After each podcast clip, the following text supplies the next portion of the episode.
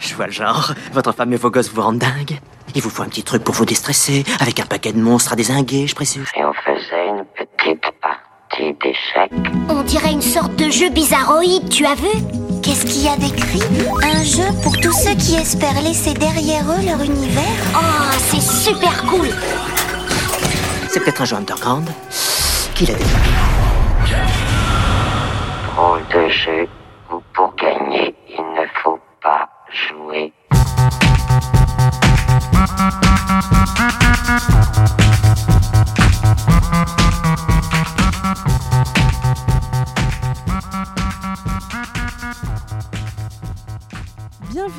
Ludologie, le podcast du jeu sous toutes ses formes. Aujourd'hui, on va aborder un thème, euh, le jeu comme outil pour mieux communiquer. Pour parler de ça, on a invité Eric Minguet, qui est formateur essentiellement en gestion de conflits et aussi intervenant aux Utopiales. Pour exemple, il a notamment euh, participé à des conférences sur euh, jouer ensemble, le GDR et, la formation, ou jeu et créativité. Donc euh, aujourd'hui, je suis avec euh, Célène et donc on va animer euh, cette émission. Eric, est-ce que tu peux te, te présenter un petit peu plus que ce que j'ai pu dire Eh bien, avec plaisir. Je suis donc Eric Manguet. Je travaille dans une entreprise qui m'a qui m'a permis de- d'accéder au monde de la formation, notamment autour de problématiques qui qui sont effectivement, comme tu l'as signifié, essentiellement orientées gestion conflit, euh, gestion relationnelle aussi, euh, diverses euh, sous diverses formes en fait autour de la de la- de des clients. Euh, je travaille avec des commerciaux, avec des conseillers clients, etc. Euh, souvent avec des, des publics assez fragiles, euh, non pas euh, forcément psychologiquement de base, mais en tout cas dans leur posture professionnelle. Donc, euh, une approche de, de, ces, de ces personnes qui va aussi se placer souvent dans, dans l'accompagnement au changement et euh, souvent un terreau fertile à la, à l'attention et à la il y a beaucoup de relations compliquées entre l'employé et son employeur, ou l'employé et, euh, et celui qui devient son ennemi, à savoir le client, euh, qu'il euh, qu'il vit très mal généralement. Donc mon travail a surtout consisté, je dirais, à, à permettre aux, aux interlocuteurs de retrouver du confort dans, euh, dans, leur, dans leur quotidien au travail. Donc on fait par le touchement de formation, euh, de coaching individuel, euh, d'accompagnement au poste de travail, etc. etc. Donc ça, c'est pour la partie professionnelle. Pour la partie, euh, on va dire extrascolaire, effectivement, je participe euh, par le biais de l'association Linante à l'animation du pôle ludique des Utopiales, par le biais notamment de conférences et d'ateliers qu'on peut mener au sein de ces Utopiales. Euh, ma cible à moi, c'est plutôt le jeu de rôle. Bon, bien sûr, je, je, je joue un peu de tout, hein, du jeu vidéo, du jeu de plateau, euh, mais j'avoue que je m'éclate un pied à plus avec le jeu de rôle. Voilà un petit peu pour la, pour la partie, euh, je dirais, plus jeu.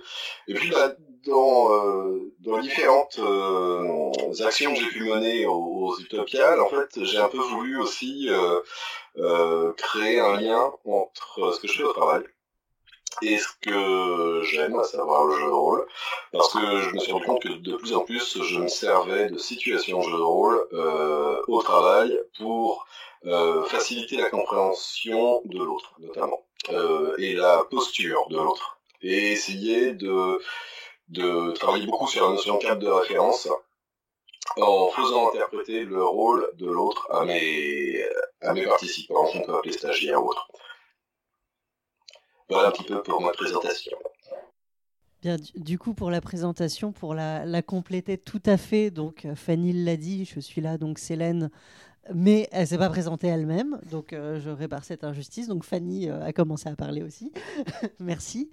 Euh, pour euh, ce qui est de commencer à poser des questions, du coup, alors notre sujet aujourd'hui, c'est le jeu comme outil pour mieux communiquer, ce qui peut sembler un euphémisme, du coup, mieux communiquer quand on voit le contexte et quand on voit bah, euh, dans quel, bah, effectivement, dans quel contexte on peut utiliser ces stratégies-là, et notamment les contextes de conflit. Donc mieux communiquer, bah, communiquer tout court peut-être. Euh, à quel moment on se rend compte que le jeu peut être utile dans une telle situation? Est-ce que c'est pas compliqué de mettre autour d'une table, autour du jeu, des gens qui ont plutôt envie de se taper sur la tronche? Alors, il y a plusieurs, euh, y a plusieurs choses dans ce que tu viens de dire euh, qui effectivement semblent difficiles. Mais dans un premier temps, on va éviter peut-être de faire euh, se rencontrer des partenaires qui n'auraient qu'une envie, c'est de s'écharper. Donc ce qu'on va plutôt faire, c'est que on, on va on va travailler, je vais dire, avec euh, différentes populations euh, en leur en insistant, je dirais, sur euh, les besoins, les compétences mises en œuvre euh, et l'importance en fait de, de, de, la bienveillance dans les rapports euh, à entretenir. D'ailleurs, c'est souvent entre collègues hein, que les tensions sont les plus difficiles, effectivement, parce que en entreprise, c'est souvent entre collègues que c'est plus difficile, et notamment entre collègues de postes différents. Euh, dans des silos différents. La problématique des silos en entreprise est très génératrice de conflits. Et effectivement, en, en se mettant à la place de l'autre, eh bien, on va un peu mieux comprendre ses difficultés au quotidien et on va un petit peu, je dirais, euh, essayer de se positionner en tant que facilitateur. Ça, c'est le, but in fine de la des formations qu'on va pouvoir dispenser. Maintenant, pour réussir à faire ça, on peut parfois euh, intégrer euh, les différents parties d'une problématique. J'ai un exemple qui me vient en tête, c'est un exemple dont j'avais déjà déjà d'ailleurs parlé aux, aux Utopiales euh, dans une dans une conférence sur euh, justement formation et jeu de rôle. Euh, J'ai eu un, un, cas particulier où euh, où des gestionnaires euh, logistiques d'une entreprise dont je vais taire le nom euh, ne facilitait pas du tout la vie de techniciens qui intervenaient chez leurs clients. On est ici dans, dans, la, gestion de parcs de matériel industriel, type euh, engin de levage, etc. Et donc, euh, les réceptionnaires des demandes des, clients étaient euh, ces logisticiennes, et euh, elles ne voulaient absolument pas entendre parler de technicité, je dirais. Or, un simple questionnement préalable, euh, par exemple demander si le problème c'est euh, les fourches qui se lèvent plus, si c'est euh, les roues qui sont bloquées, si c'est le moteur qui s'allume pas, c'est pas exactement technique comme euh, comme euh, problématique. C'est juste décrire à peine un symptôme. Il ne s'agit pas d'être technicien pour pour questionner sur euh, bah, qu'est-ce qui se passe? Quand vous tournez la clé, ça marche, enfin ça, ça se démarre ou ça démarre pas, ou est-ce que euh, les roues sont bloquées ou, autre? C'est pas pas très difficile. Mais par peur, ils ne le faisaient pas. Ils considéraient que euh, ça n'appartenait certainement pas à leur travail. Or, elles avaient donc dans leur stratégie logistique à gérer des techniciens qui allaient sur site et gérer leurs déplacements la plupart du temps, ces techniciens faisaient un double déplacement. C'est-à-dire que faute d'avoir la moindre connaissance sur l'action à mener, ils se pointaient chez le client et faisaient même euh, le premier niveau de, diagnostic. Et dans 80% des cas, on savait qu'une simple information préalable leur, aurait permis d'avoir le matos. Ce qui fait qu'en fait, elles étaient euh, pas exactement facilitatrices et surtout, les techniciens se faisaient envoyer chier par les clients du coup qui, euh, parce qu'ils étaient obligés de faire un aller-retour. Ouais.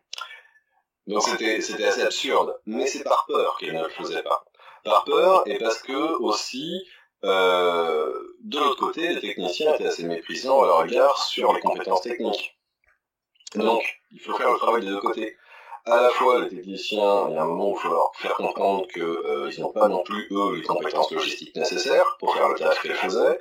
Donc, il y a, il y a aussi de la compétence de l'autre côté, et du côté des, euh, bah des, des, techniciens logistiques, logistiques en, gros, euh, eh bien, on, on fait un, un, petit peu de mise en situation avec euh, bah des, des, des scénettes qu'on va, qu'on va animer, où elle joue le technicien, qui va chez le client et qui s'en prend plein la gueule. Donc ça, ça marche en fait. Ça marche assez bien. C'est-à-dire qu'on met en scène euh, des situations pour les faire vivre, tout simplement, et euh, permettre d'approcher le cadre de référence de l'autre, tout simplement. Donc faire comprendre l'autre pour, pour se mettre à sa place. Donc effectivement, dans ce cas-là, le, le, jeu de rôle a, a vraiment a, toute sa place. et pour, je dirais, pour du travail d'équipe, parce que là, c'est c'est comme ce que tu décrivais, donc des silos séparés.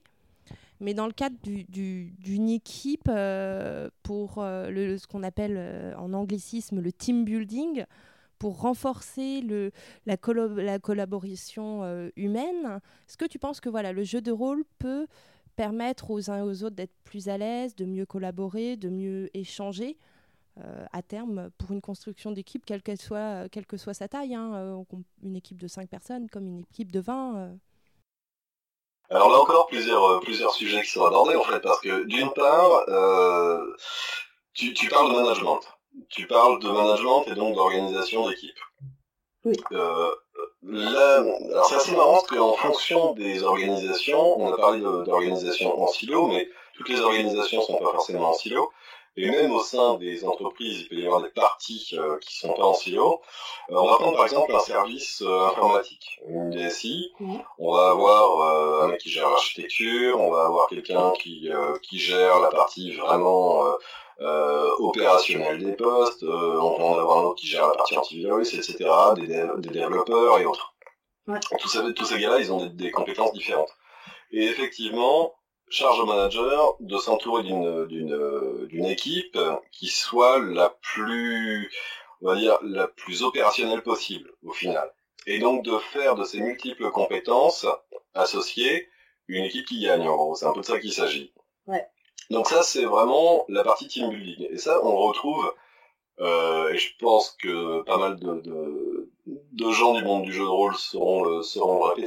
On va le retrouver à fond, par exemple, notamment dans les, les jeux de rôle tactiques du type euh, du type Dragons.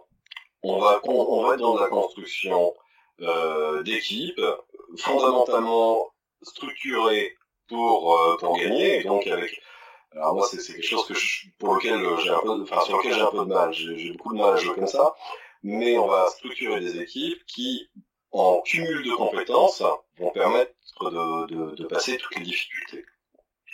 Bon, j'ai beaucoup de mal avec le avec le jeu de rôle tactique. Enfin, quand je dis beaucoup de mal, c'est vraiment pas ma partie préférée.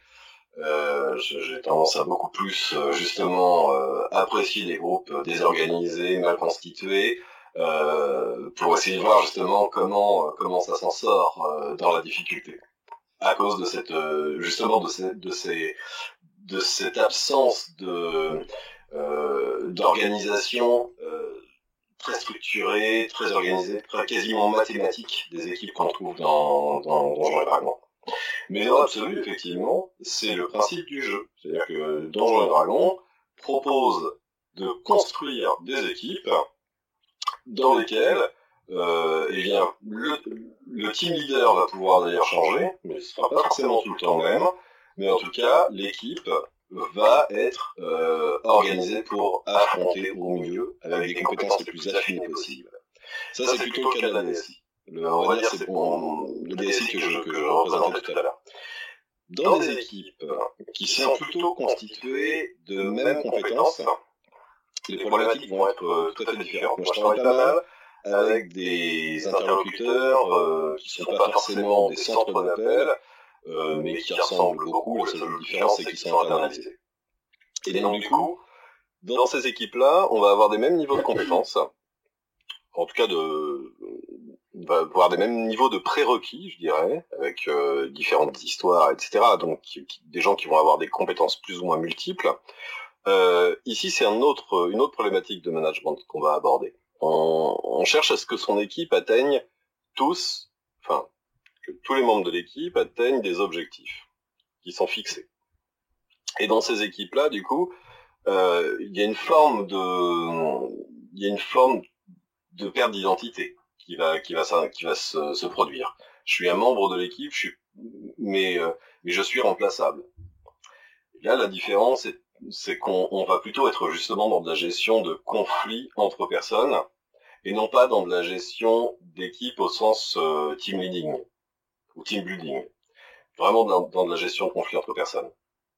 Là, c'est de c'est quasiment politique en fait. On se rend, compte que les gens vont avoir euh, des plus de, plus de rapports marqués par les affinités, plus de rapports marqués par euh, les petits intérêts, etc.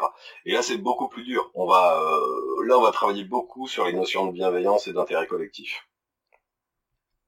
Mais là encore, au- autour du, autour du jeu, on peut le faire. Et du coup, on va faire un petit crochet par un, un- un sujet euh, connexe, mais qui touche beaucoup à la communication. Est-ce que ça peut s'appliquer aussi à la communication de couple? Le jeu de rôle, nouveau conseiller conjugal? Alors, j'en sais rien du tout, je t'avoue. Euh, c'est pour moi un des, un des sujets les plus difficiles euh, à aborder dans le jeu de rôle. Celui, euh, tu peux jouer beaucoup de beaucoup d'émotions, beaucoup de sentiments dans le jeu de rôle, mais interpréter l'amour, c'est euh, c'est quelque chose de très difficile et l'intégrer dans le couple, avec ou sans amour. Enfin, un couple avec ou sans amour, euh, et puis ou un amour à, à un niveau différent, variable, euh, en fonction des moments. C'est, je trouve ça, je trouve ça extrêmement difficile. Par contre, à défaut de pouvoir l'intégrer au couple, tu peux largement t'inspirer des, des formations sur la gestion de conflits dans tes rapports de famille au sens large, euh, avec tes ascendants, avec tes descendants. Le- j'ai énormément de, de, enfin j'ai eu énormément de retours de gens que j'avais formés qui me disaient s'être servis de, de, de, de choses qu'ils avaient glanées en formation pour atténuer des conflits avec les enfants ou autres. Je, je sais pas si ça, si ça répond vraiment à ta question, mais euh, ça, ça touche au sujet, on va dire oui, effectivement. voilà. Mais famille, je- je- je- j'ai vraiment du mal moi à, à aborder cette euh, cette problématique que clairement hein, j'ai euh, j'a- je- j'ai 37 ans, je maîtrise ça euh, très mal. hein, je, ces sentiments-là sont extrêmement difficiles à gérer en fait. Pour l'anecdote, euh, j'ai- vu des parties de GDR où euh, un garçon jouait le mari d'une joueuse à côté de son mari à elle dans la vraie vie, sur des parties longues. Ce qui, parfois, donne lieu à des situations malaisantes, mais en même temps drôles, puisque c'était quand même des relations de, con- de confiance, puisque on parle de joueurs qui, jouaient ensemble depuis longtemps. Mais ça donne lieu à, des situations cocasses, quand même. Oui, très, euh, que je trouve assez difficile à vivre en fait. Et il y a un moment, j'ai euh, autant sur mon lieu de travail quel qu'il soit, je vais pas avoir de difficulté à affronter euh, à affronter ces sujets euh, parfois un peu tangents, euh, parfois euh, mettant mal à l'aise, mais dans dans mon cadre euh, de jeu où je suis euh, quand même avant tout amené à vouloir prendre un certain plaisir. Il y a certaines situations, je pense que euh, on- il va y avoir une forme de, une forme de censure assez rapide. Ceci étant, ça ne veut pas dire que, que, que, que je vais m'empêcher de toucher certains sujets. Mais euh, je pense que je vais, je vais survoler celui vraiment du rapport de couple. C'est le rapport à l'enfance, ça va être différent. Le, euh, certains tra- traumas euh, psychiques euh, vont être euh, vont être euh, abordables. Euh, le rapport aux enfants, par exemple, avec euh, avec euh, euh, la problématique de la- de l'assassinat de l'enfant. Euh, Ça, c'est des choses qui peuvent se qui peuvent se, se, se travailler entre guillemets autour du jeu. Mais alors, l'amour et son interprétation, j'avoue que c'est vraiment quelque chose de compliqué. Là, j'ai énormément de mal. C'est que tu, tu, tu, tu parlais, Cé- Célène, de euh, le jeu de rôle, la nouvelle, euh, la nouvelle, le, le nouvel aide euh, au couple euh, ou encore euh, le nouvel moteur de recherche pour euh, pour les couples. Euh, c'est c'est marrant parce qu'aujourd'hui même, j'étais, euh, je travaille dans une entreprise libérée qui travaille beaucoup en en recherche et en, créativité sur des nouveaux produits et on abordait le, le, le- les sites web de, de matchs génétiques pour constituer des couples en fait. C'est marrant. Mais je, je suis pas sûr que le jeu de rôle répondre à ces questions. Vraiment. D'accord, merci. On va sortir de cette thématique-là. Euh, moi, je reviens sur le, le côté entreprise. Je me dis, c'est quand même quand on arrive quelque part en tant que formateur en gestion de conflit et qu'on dit, oui, je vais utiliser du jeu de rôle pour aider, sachant que le jeu de rôle n'a pas toujours, je vais pas dire bonne presse, mais on a parfois une image, on est confronté à une image du joueur ou euh, du jeu de rôle. Est-ce que ça arrive qu'il faille justifier le jeu de rôle ou, l'expliquer pour, euh, pour prouver qu'il a sa place, pour aider à mieux communiquer? Alors pour te répondre, Fanny, je vais te... Je... en fait, c'est assez marrant ce que tu dis là, parce que c'est un risque que j'avais identifié il y a très longtemps, avant de commencer à parler de ça, et en fait je l'ai jamais rencontré. C'est très bizarre. Et pourtant j'en ai, j'en ai visité quelques-unes des boîtes, j'ai, j'ai, j'ai eu euh, pas mal d'échanges avec des commanditaires sur ce, sur ce type de sujet. Et à dire vrai, euh, le mal qui nous a été fait à nous joueurs dans la fin des années 90 particulièrement, par des journalistes malsains, euh, n'est plus très très présent, ou en tout cas, euh, on l'a peut-être... Euh, en fait, j'en viens à me dire qu'on l'a peut-être euh, survécu, en fait, ce truc-là. Deux possibilités sont, se sont proposées à moi au cours de mes différentes pérégrinations. Soit les gens, tout simplement, ne connaissent pas, mais alors, pas du tout. Donc j'explique. Soit les gens connaissent et sont positivement intéressés. Et je pense que c'est lié à une certaine démocratisation de la chose, et surtout d'ailleurs dans les euh, dans les milieux euh, masculins, blancs, plutôt euh, plutôt pas trop mal lotis, on va dire. Il y a beaucoup de monde qui euh, qui en a entendu parler et qui a eu des potes qui a joué au jeu de rôle. Et même s'ils l'ont pas fait directement, j'ai beaucoup de gens qui ont été au contact euh, indirect de ça. Et donc du coup, sans peur pour autant.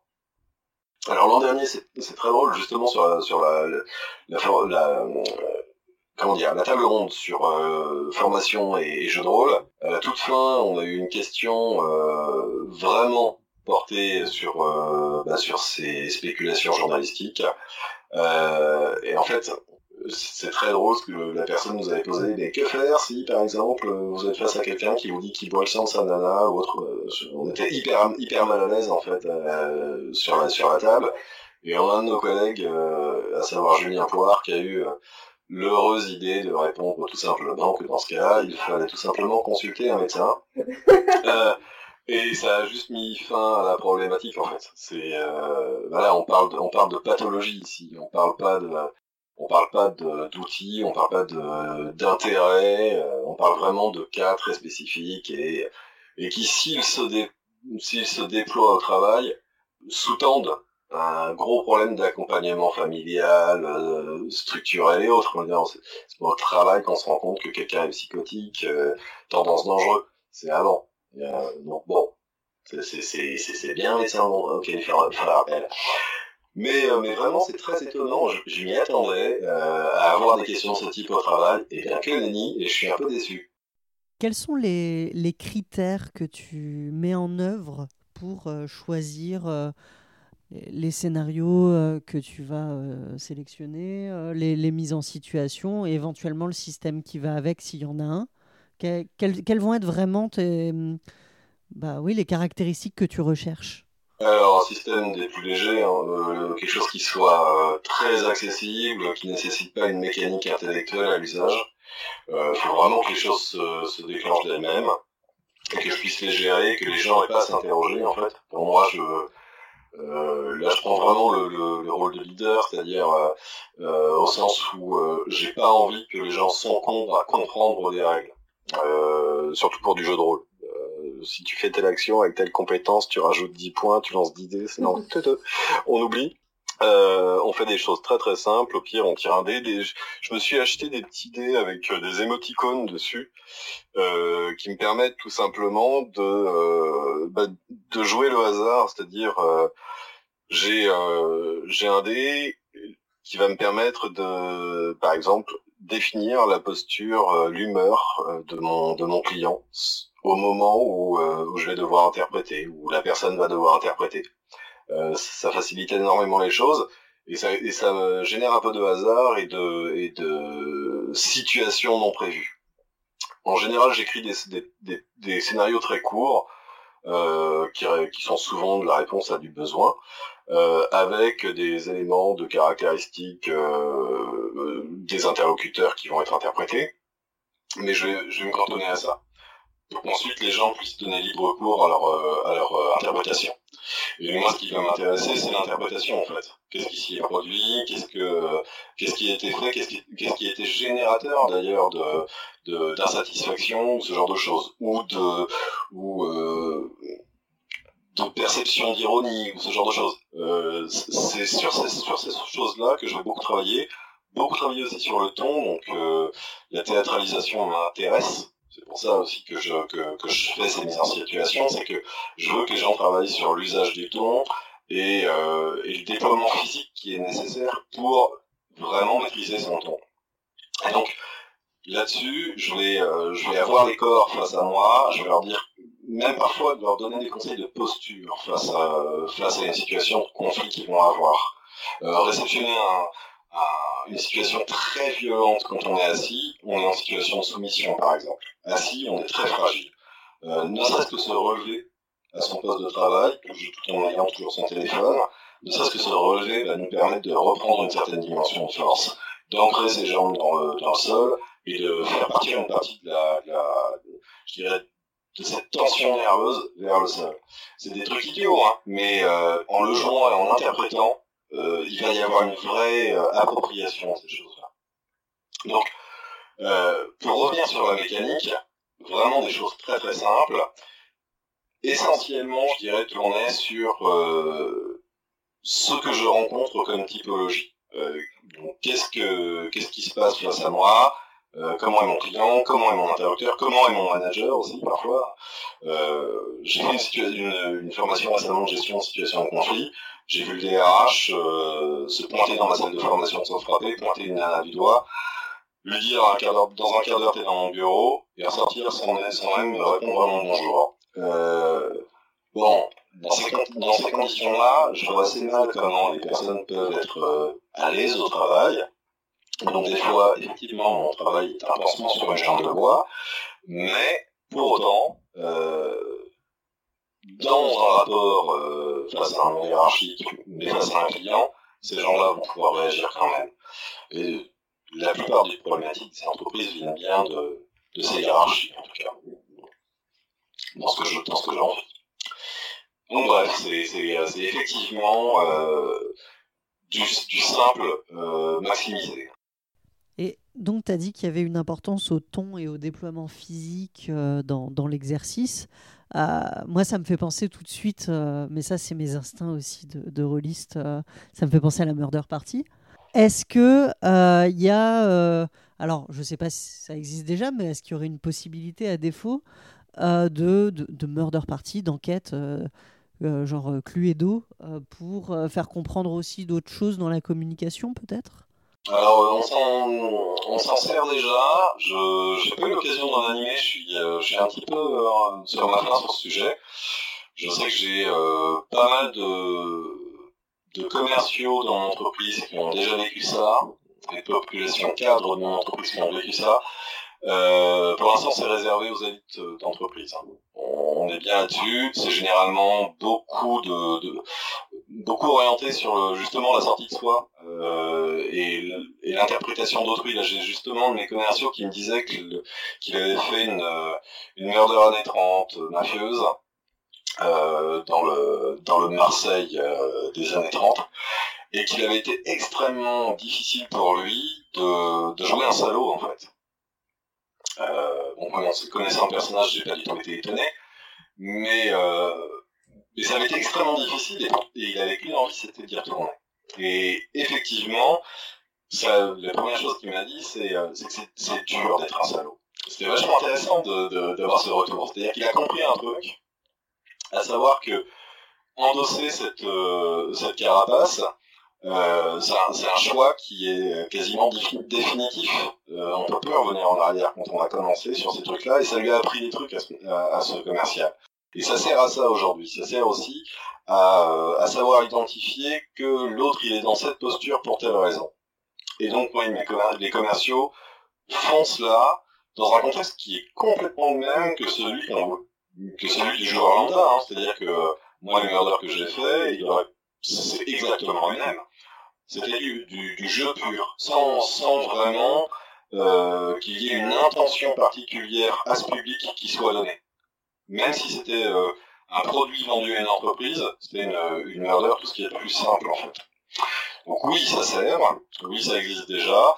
Euh, je travaille avec une entre... avec euh, bon, un, partenaire qui, qui lui-même travaille dans une entreprise tout près de la mienne, et on veut justement essayer de mettre en place des, euh, bah, soit des parties de jeux de rôle, soit des murders inter-entreprises, justement pour aussi euh, mixer et rompre, euh, rompre avec la, je dirais la, facilité à travailler avec ses collègues, Euh, aller vers l'inconnu et se, et se fragiliser. On veut, on veut mettre ça ensemble en, ensemble en place justement pour que les gens soient en situation un peu fragile face à des inconnus.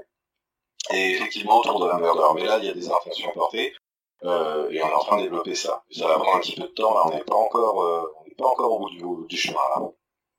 Ça, c'est pour la murder et euh, tout ce qui est laser game euh, ou même escape game pour, euh, pour ce type de, de travail. Alors ça c'est très marrant. Euh, laser game, je dirais qu'on est ici plus dans, euh, dans une démarche qui vise à créer du lien, créer de la dimension d'équipe, etc. C'est suffisamment simple, pour ne pas dire limité comme démarche, pour, pour que les gens simplement euh, s'éclatent ensemble et vivent un moment ensemble.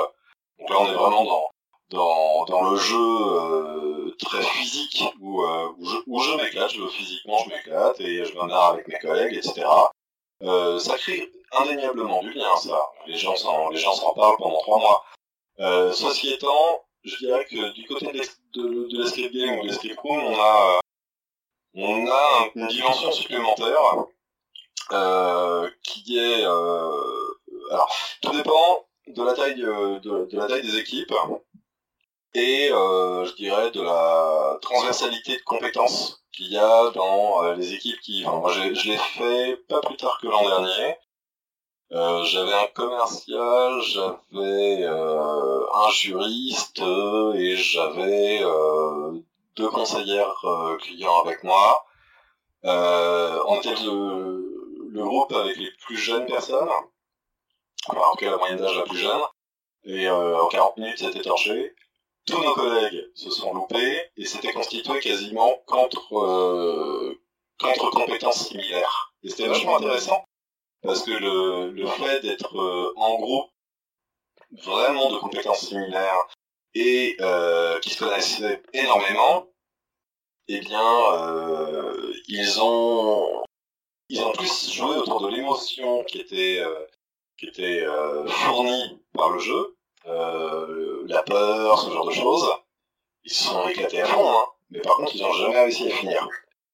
Et c'était très marrant de voir tous les groupes sortir euh, hyper contents de, leur, de, de ce qu'ils avaient vécu, mais euh, et aussi d'ailleurs euh, contents malgré l'échec. Ça avait vachement bien marché.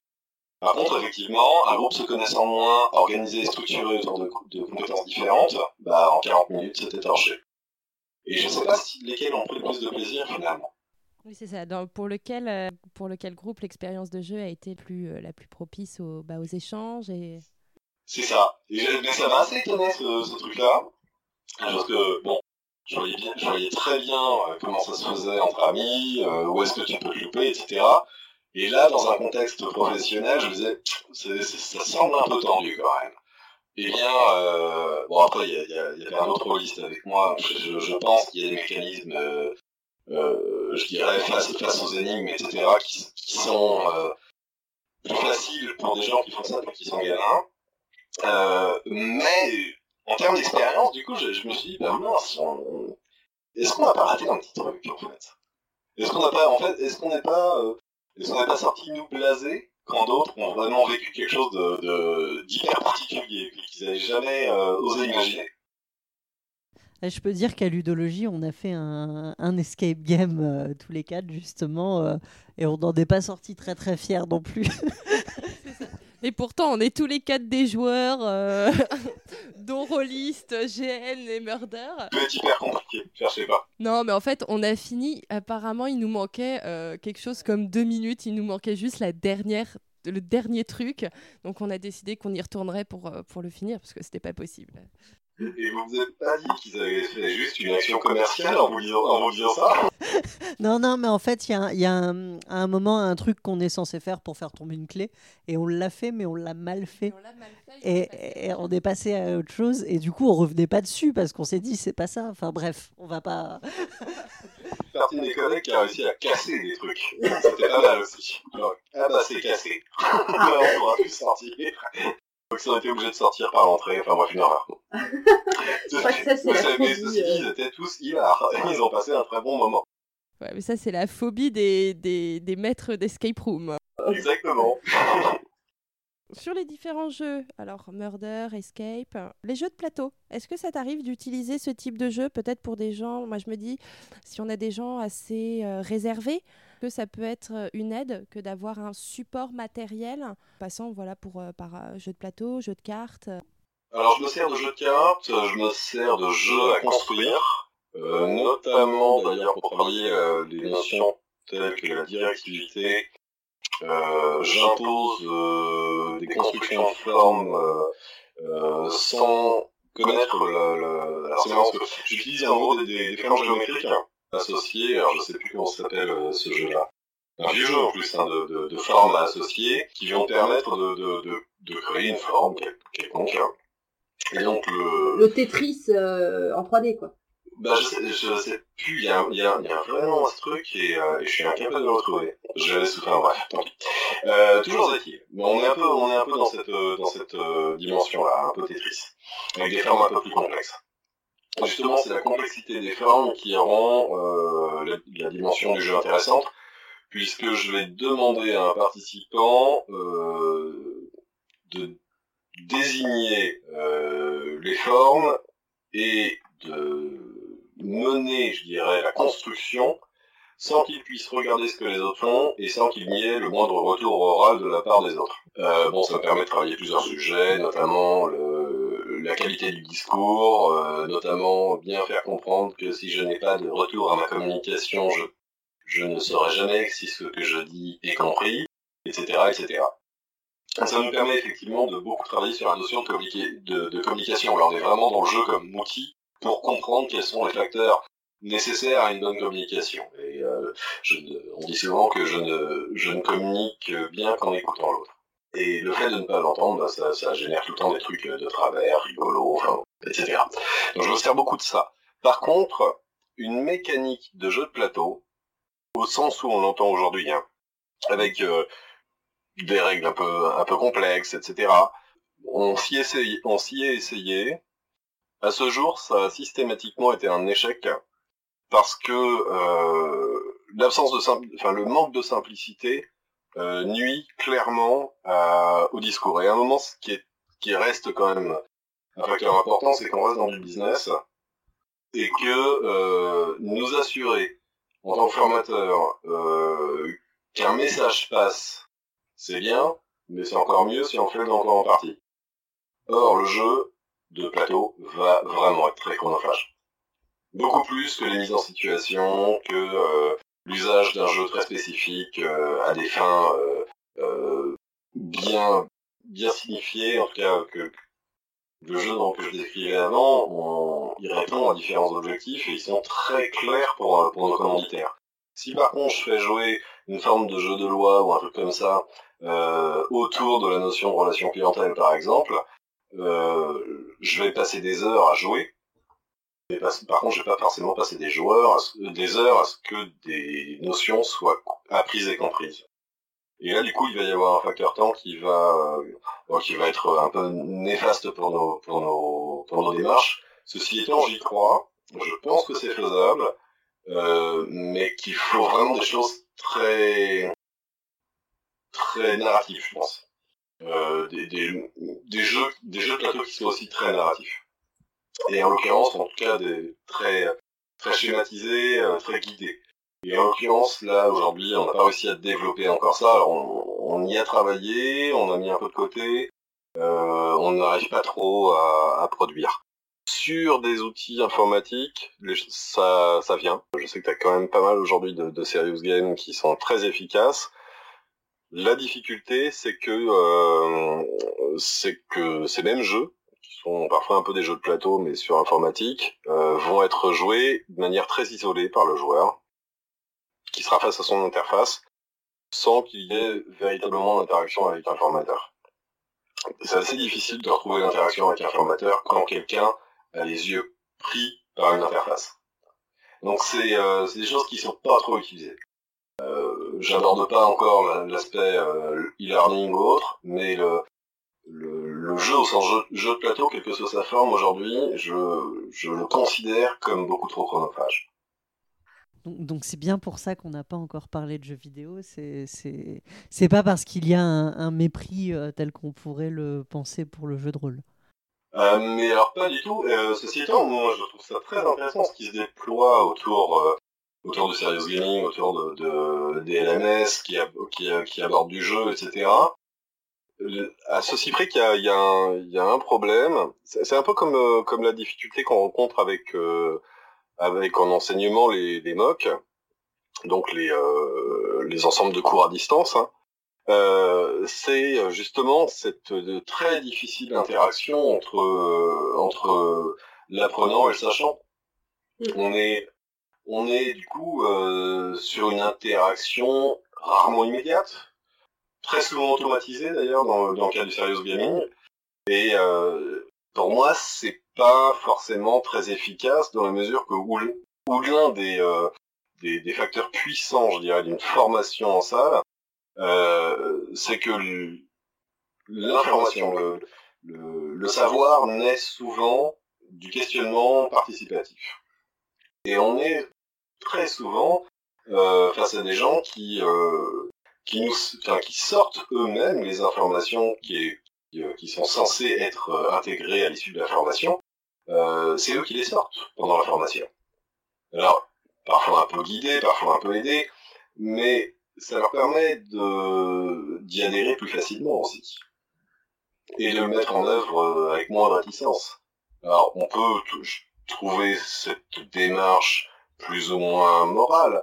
Toujours est-il que euh, appliquer quelque chose euh, pour lequel on est consentant, c'est toujours plus efficace surtout quand derrière il y a un véritable, un véritable gain de confort.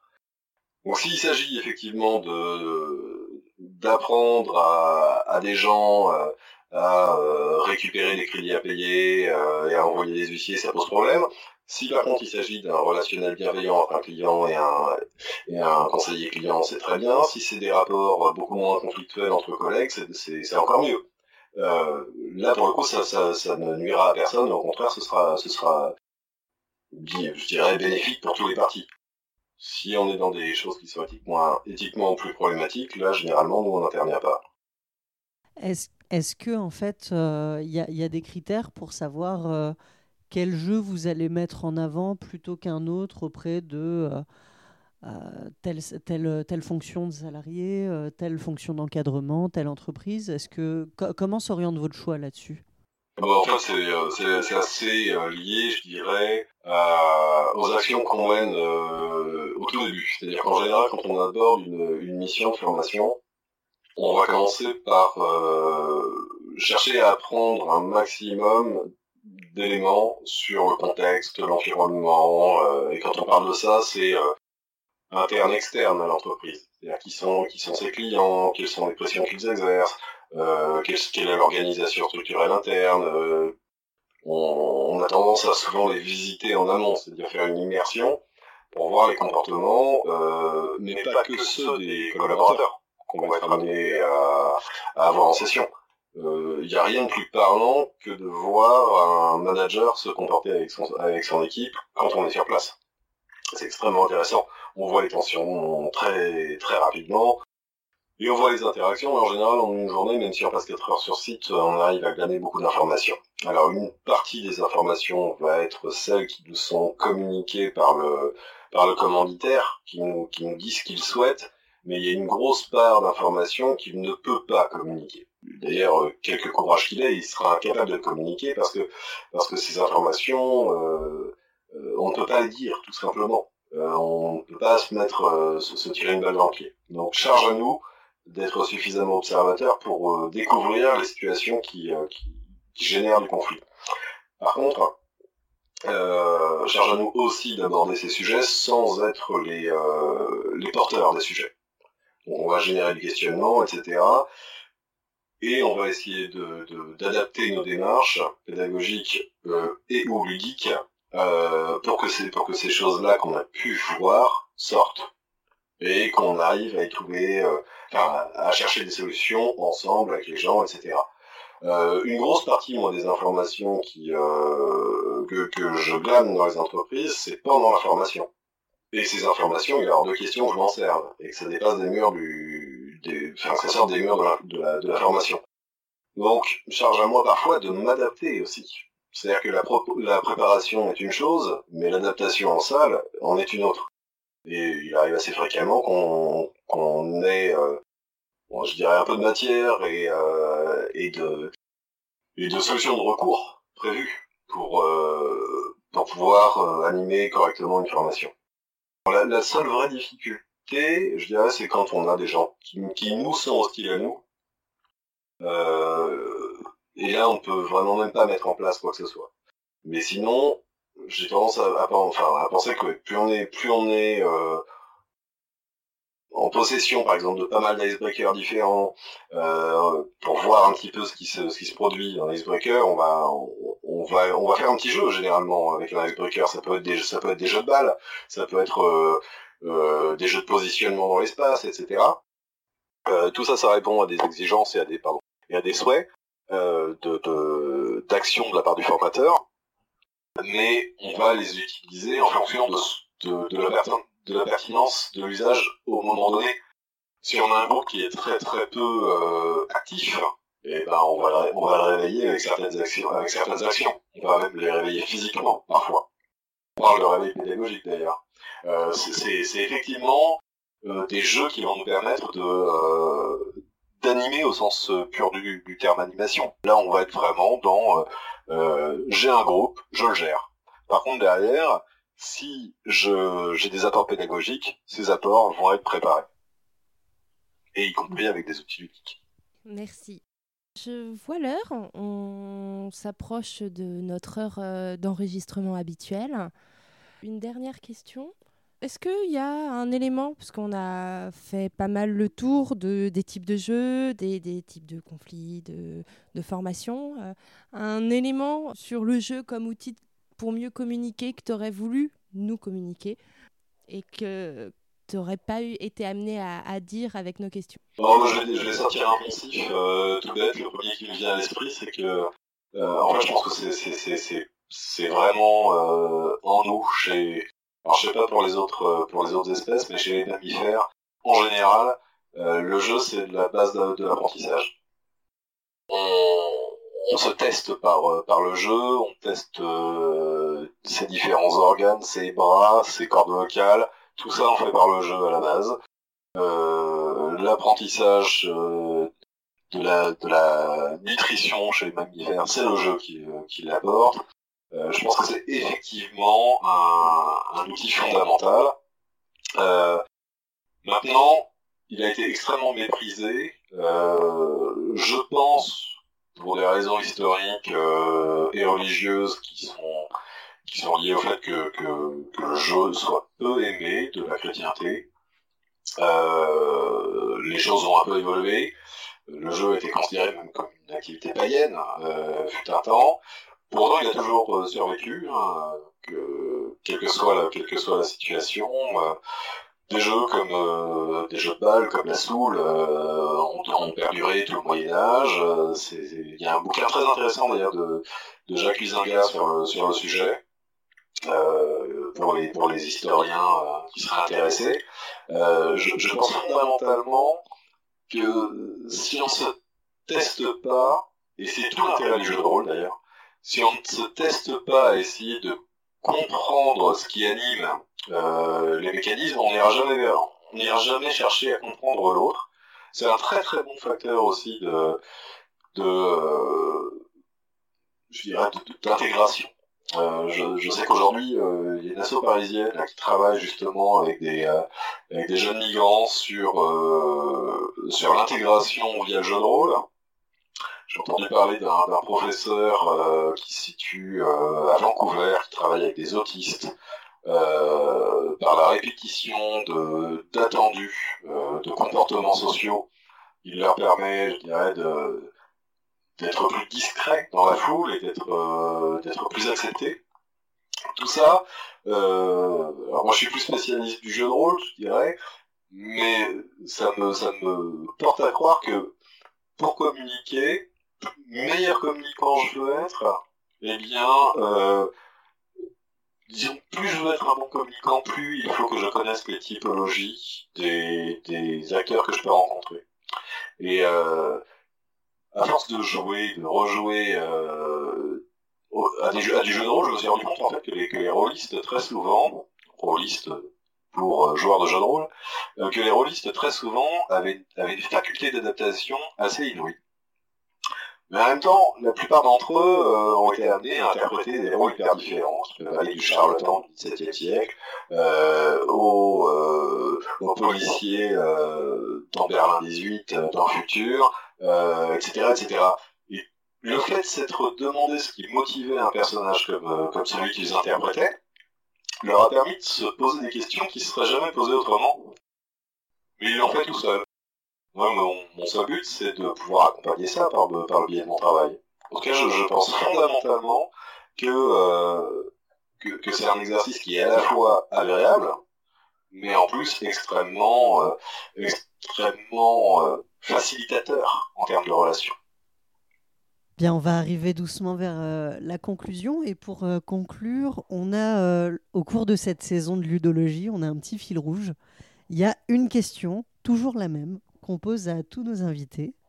Donc cette question, c'est est-ce qu'il y a une expérience de jeu qui, euh, tout, au, tout au long de ta vie, hein, est-ce qu'il y a une expérience de jeu qui t'a particulièrement marqué? Si oui, laquelle? On t'écoute.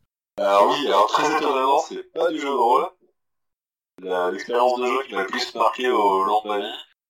Euh, en fait, j'ai expérimenté la peur avec un, avec un jeu, mais vraiment la frousse, quoi.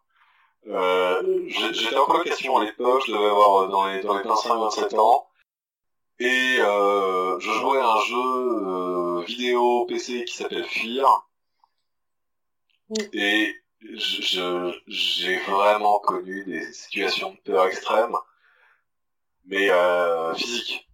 À tel point j'étais obligé de quitter ma chambre parfois.